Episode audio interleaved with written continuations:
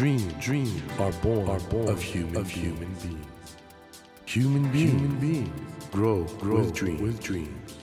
That, that is dream, is dream heart. When you touch when you that, touch warm, that vibration, vibration, a new dream, a new dream will be born, born of you, of you. Dream, dream heart, heart. ドリームハート政教新聞がお送りします皆さんこんばんは森健長ですこの番組は日本そして世界で活躍されている方々をゲストにお迎えしその方の挑戦にそして夢に迫っていきます。さあ今夜お迎えしたお客様は写真家の初沢ありさんです。初沢さんは1973年フランスパリ生まれ。上智大学文学部社会学科を卒業後 E の披露スタジオを経て写真家として活躍されています。写真集にイラク戦争前後の市民の生活を撮影したバグダッド2003東日本大震災翌日からの1年の様子を追ったトゥルーフィーリングス爪痕の心情。そして北朝鮮を撮った写真集隣人38度線の北などがあります。そして先日1年3ヶ月沖縄に滞在して撮影した写真集「沖縄のことを教えてください」を赤赤社から発売されました。パリで生まれ東京で育ったという初沢さんが戦後70年の今なぜ沖縄をテーマにした写真集を発表されたのかじっくりお話を伺っていこうと思います。よろしくお願いします。よろしくお願いします。まあね初沢さんとは前からいろんな形でええ。ね皆さん大変なイケメンです。いやいやいや。写真界の貴公子と言われてる初沢さんです。よ何を言いながら笑ってるんだみたいなで初澤さんは本当にいい感じの男の方なんですけどやってるね仕事はもう本当ド直球で。で今回、えー出されたのが写真集「沖縄のことを教えてください」と。これは一言で言うとどういう写真集ですか？まあその前にね北朝鮮の写真集を出しているわけですけれども、はい。隣人そうですね。38度線の北というね。それがあの2012年の終わりに出たんですけれども、まあ、そこからまあ半年過ぎたぐらいの頃に、まあ2013年の終わりから沖縄に住んで、まあ、1年3ヶ月。1年3ヶ月ですね、本島中をぐるぐるぐるぐる回りながら撮影してたんですよ。大体エリアとしてはどのあたりにいたんですか、まあ、拠点は那覇だったんですけど、辺野古も随分通ってたんでね。その時はあの名護を拠点にしてたりとか、はいはい。まあ、読谷村に住んだり滞在したりとか、はい、いろんな町に滞在しながら撮っていたという1年3ヶ月でしたね。沖縄についてはね、うん。写真はいろいろ我々見る機会があるんですけどこの写真集は本当にちょっと今まで見たことがないような沖縄がたくさん写ってて本当素晴らしい。皆さんぜひねこれうんお買い求めいただきたいんですがこの写真集をこのテーマで撮ろうと思ったきっかけって何だったんですか？このテーマでっていうかね、うん。なんか撮ってみたらこうなったって話でもあるんだけれども、ただまあある視点はその北朝鮮を撮った時とか、まあ、その前に東北被災地の写真集も出してるんですけれども、まあ視点はどこに行ってもあんまり変わらないかなということはありますよね。つまり世界とこういうふうな関わり方をしているって写真家のある種の手癖とかものの見方みたいなものがうん。シャッターをした瞬間に出ていくわけでそれはまあこう蓄積されていくと大体その全体像が浮かび上がってくると。そういうことですよね。なのであの沖縄はこうだからこういうふうに撮ろうというような前提はむしろなかったんですよね。な。かったんですね。ただ沖縄ってのはものすごくイメージ化されて皆さんが見ている場所じゃないですかね、その青い海の南の楽園とか、あるいは基地反対運動をやってるとか。うん。もともと自分の中であんまりそういうイメージを持たないで自分が単独で入っていった時に何が見えてくるだろうかっていうのをむしろ力を抜いてあのいろんな人と接する中でヒントを得ながらシャッターを切っていったと。そういうことですよね。特定の仮説を持たずに沖縄に行ってということですね。はい、はい、あの前作の「隣人」これ徳間書店からまだ絶賛発売中だ、ねということなんですけど、はい。具体的に申し上げますね、うん。19ページ。うん。そしてこの20ページにうん。大変お綺麗な方が写ってらっしゃいますよね、もう一度言いますね。19ページ 20ページに写ってるこの写真を見るだけでも価値があるという、ええ。一作分のね。で我々北朝鮮もやはりちょっとね、うんあるイメージで見てるじゃないですか、うん。初沢さんほらこれだってそうじゃない北朝鮮撮ってらっしゃいますよね、うんうんうんそれと同じようなことを今回沖縄でもうんうん。楽園のイメージとかそういうことの向こうにあるうんうん沖縄を捉えたと、ですね。向こうにあるというかそもそもそこにあるものですよね。最初からね、ええ。だからあの特定のそのイメージの内側にあるうん。日常を撮ってるんですね。っていうふうに、あの言われるといやあの世界には日常しかないんですっていうふうに答えるんですけど、かっこええな まあまあまさに終わりなき日常っていうところの日常ですよね。まあ松沢ありといえば僕の中では美人を撮るそういう美人に縁の深い写真家という。まあ今回具体的にこの沖縄の写真集でいうと絹というクラブのはい写真とかありますね。ありますね。これはまあ、沖縄の那覇のね、はい。はい松山という歓楽街の中に、はい。唯一ここのですね、まあ、銀座のようなクラブが一軒あってはい。沖縄の人も働いてるし内地から来た人も働いていて半分以上の人は着物姿で写ってますけれどもねそこの写真があるでしょ、それが就職活動中の専門学校生を捉えた写真。これをなんかちょっと可愛い女の子がたくさんそうですね。写ってますね。ええ。あの まあただね、その北朝鮮のはい。子が可愛いっていうのと沖縄の子が可愛いっていうのはまたちょっと意味合いが違ってて。そうですか。どう違いました？あのとにかく北朝鮮の子の可愛さっていうのは、はい。失神するぐらいの何かがあるんですよ。確かにもう一度具体的に言います19ページ20ページこの隣人という写真、んんんんこういう方が普通にいらっしゃるんですか？そうなんです。普通にいるんですか？もちろんもちろん。これ遊園地の中で何千人もいる中で僕は見つけたんで。仕込んだわけじゃなくてもう普通に歩いてたんですね。そうなんですよ。どういうことかっていうと、はい。資本主義も民主主義も知らない人たちの眼差しとかっていうのがあるんですよ。深いこと言うで中国に行くとねで北朝鮮に行く時って中国経由にしか行けないのうんうんうんはい。で中国に一泊したりして、はい。そうすると中国の女の子たちも歩いてたりレストランで働いてる子たちもいるんだけど、うん。これやっぱりね社会主義ではあるけれども資本主義が一気に入ってきちゃってなんかもう知ものすごってるんだ。くねこうねやっぱ目がね濁っているというかやっぱりこう金に目がくらんでる眼差しになっていくんですよ。日本人も当然そうだし韓国人もそうなんだけど、えだから変な話美貌がうん、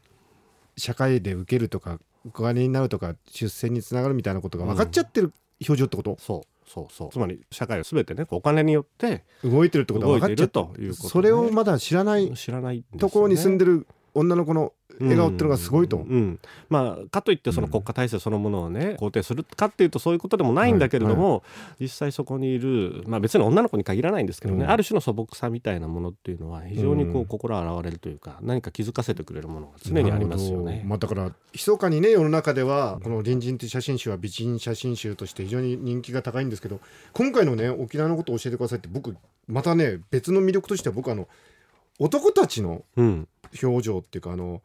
成人式有名ですけどその辺野古の成人式の写真とかいいですよね。辺野古の街中って、辺野古はこううん。小さい村があってね、はい。で、まあ、大体1500人ぐらいが住んでるので、はいはい。まあ、沖縄の成人式はあれで有名ですけれども、うん。辺野古だと当然成人する子の数も少ないんで、はい、この時は3人街中で見かけたので、はい立ってもらってね撮影したんですけなかな。か気合いの入った写真にしてだから辺野古って言ってもどうしてもその基地反対運動とか、ええそういう方向に目が行くけれどもそこでその村の中で生活してる人たちっていうことってなかなかこう意識がいかないところがありますよね。はいはいなのでそういう意味でもこの1枚は重要かなと思って入れたんですけどね。うんあのーまあ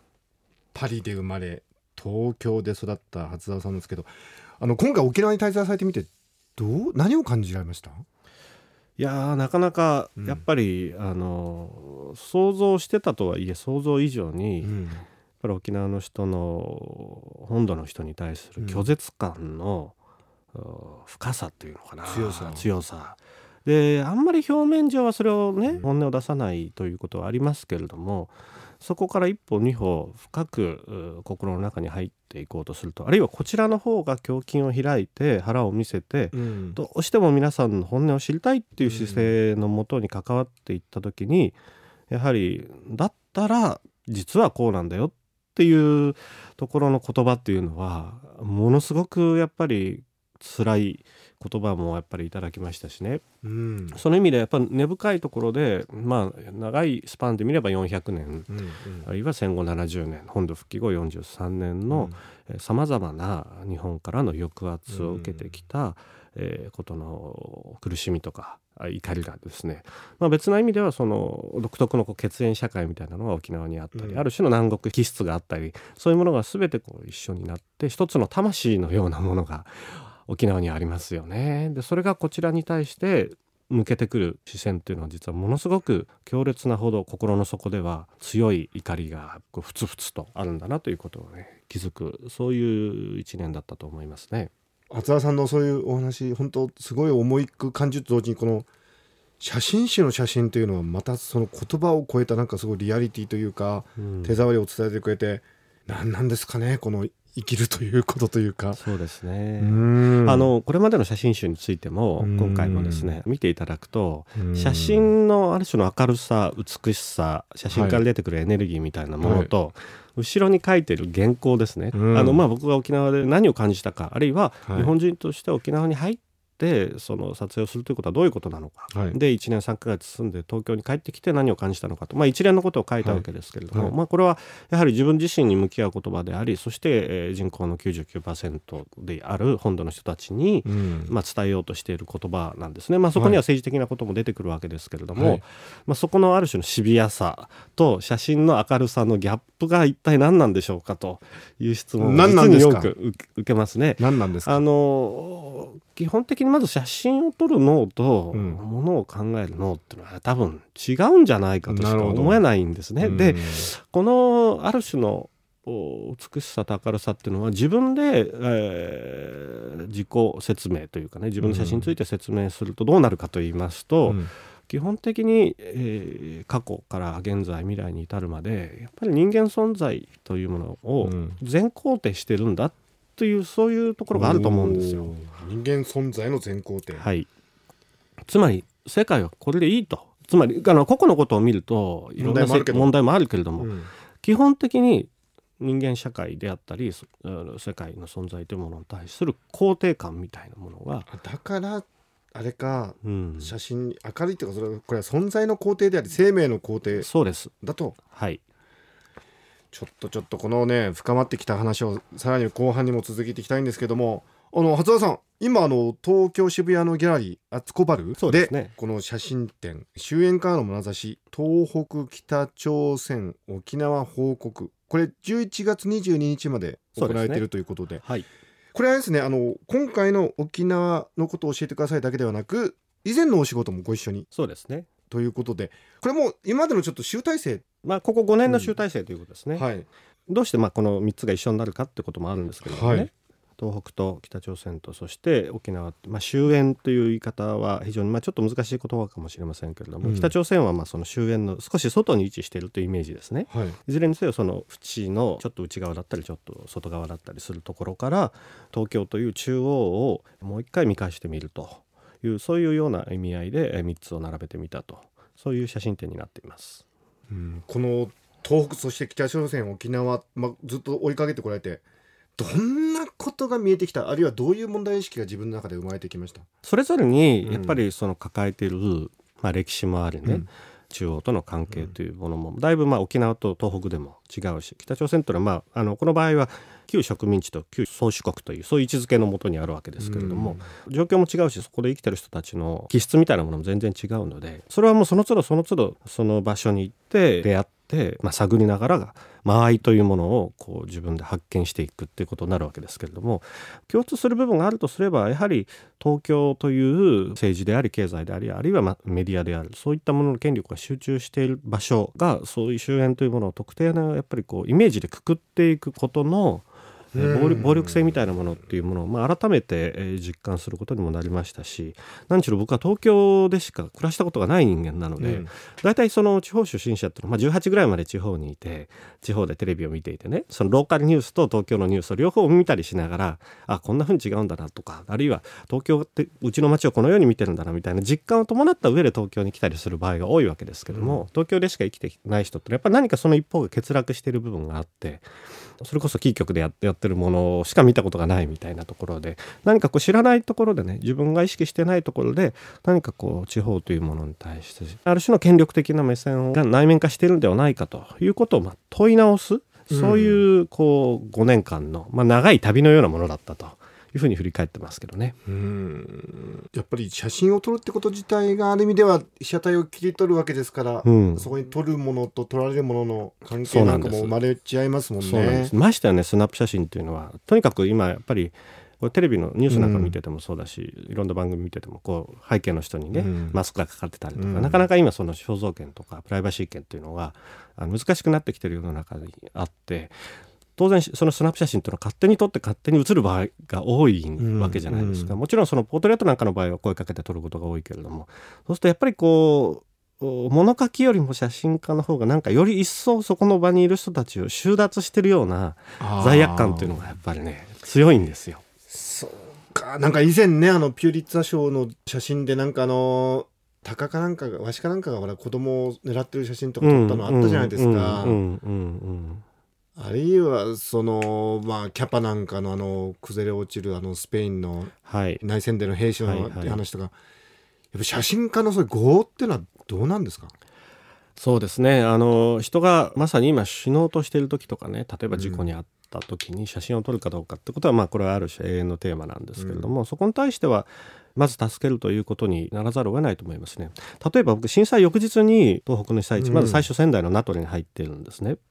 そうするとようやく水が引いてまだ自衛隊も来ていない。地元の消防団とかが捜索に入る。同じタイミングで僕も入ったんですよ。そうすると何をするかというともちろんカメラは持ってるけれども最初の一日はほとんど生存者を探すことに一生懸命になってましたね。これはやっぱり人としてどうしてもそうならざるを得ないということがあって、ただ一方で亡くなってる人にもカメラを向けていきました、うん、亡くなってる人撮っていいかどうかあるいは撮った写真をどう公表するかっていうようなことも含めて後で自分で持ち帰っていくらでも自分で考えられるけれどもやっぱりその場で撮らないと写真っていうのはねだからまずその判断するよりも撮るっていうことは確かにある。ただね亡くなった方は生き返ることはないわけですから、うん、まあそれは撮った。ただ今まさにそこで死のうとしてる人を撮るかというとこれは撮らないというふうな倫理的に自分の中で規定してる部分がありますよね。そうか、まあ、そんなねあの、うん、いろんな思いが込められたこの写真展ぜひこれちょっとね皆さんご覧になっていただきたいなと思うんですけれどもえっ、ー、と会場にも時々はいる感じはいなるべくあのいる。いようと思っています。あらまあ、日本を代表するイケメン写真家に会いに行きたい方は、えまあ、フェイスブックとかツイッターで在廊のかんあのあれは情報出してるんですね、はい、出そうと思っています、はい、はい、ぜひ改めまして東京渋谷のギャラリーアツコバルで写真展終演家の眼差し東北北朝鮮沖縄報告が行われています。あの長谷川さんぜひまた来週もですねあの写真のディープな話をいろいろお伺いさせてください。よろしくお願いします、えー、ということで今夜は写真家の初沢里さんをお迎えしました「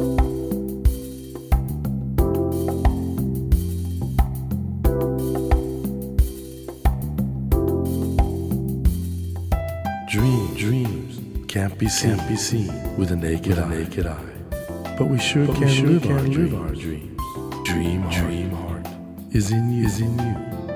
And it will make, it will make a brand, a brand new, new you, you. Dream, dream heart. 日本そして世界で活躍されている方々をゲストにお迎えしているドリームハート今夜は写真家の初沢ありさんをお迎えしましたえー、初沢さんは本当にいい男ですよ。僕本当大好きなんですけどね。でその見かけと扱っているテーマのギャップっていうのは非常に魅力的で、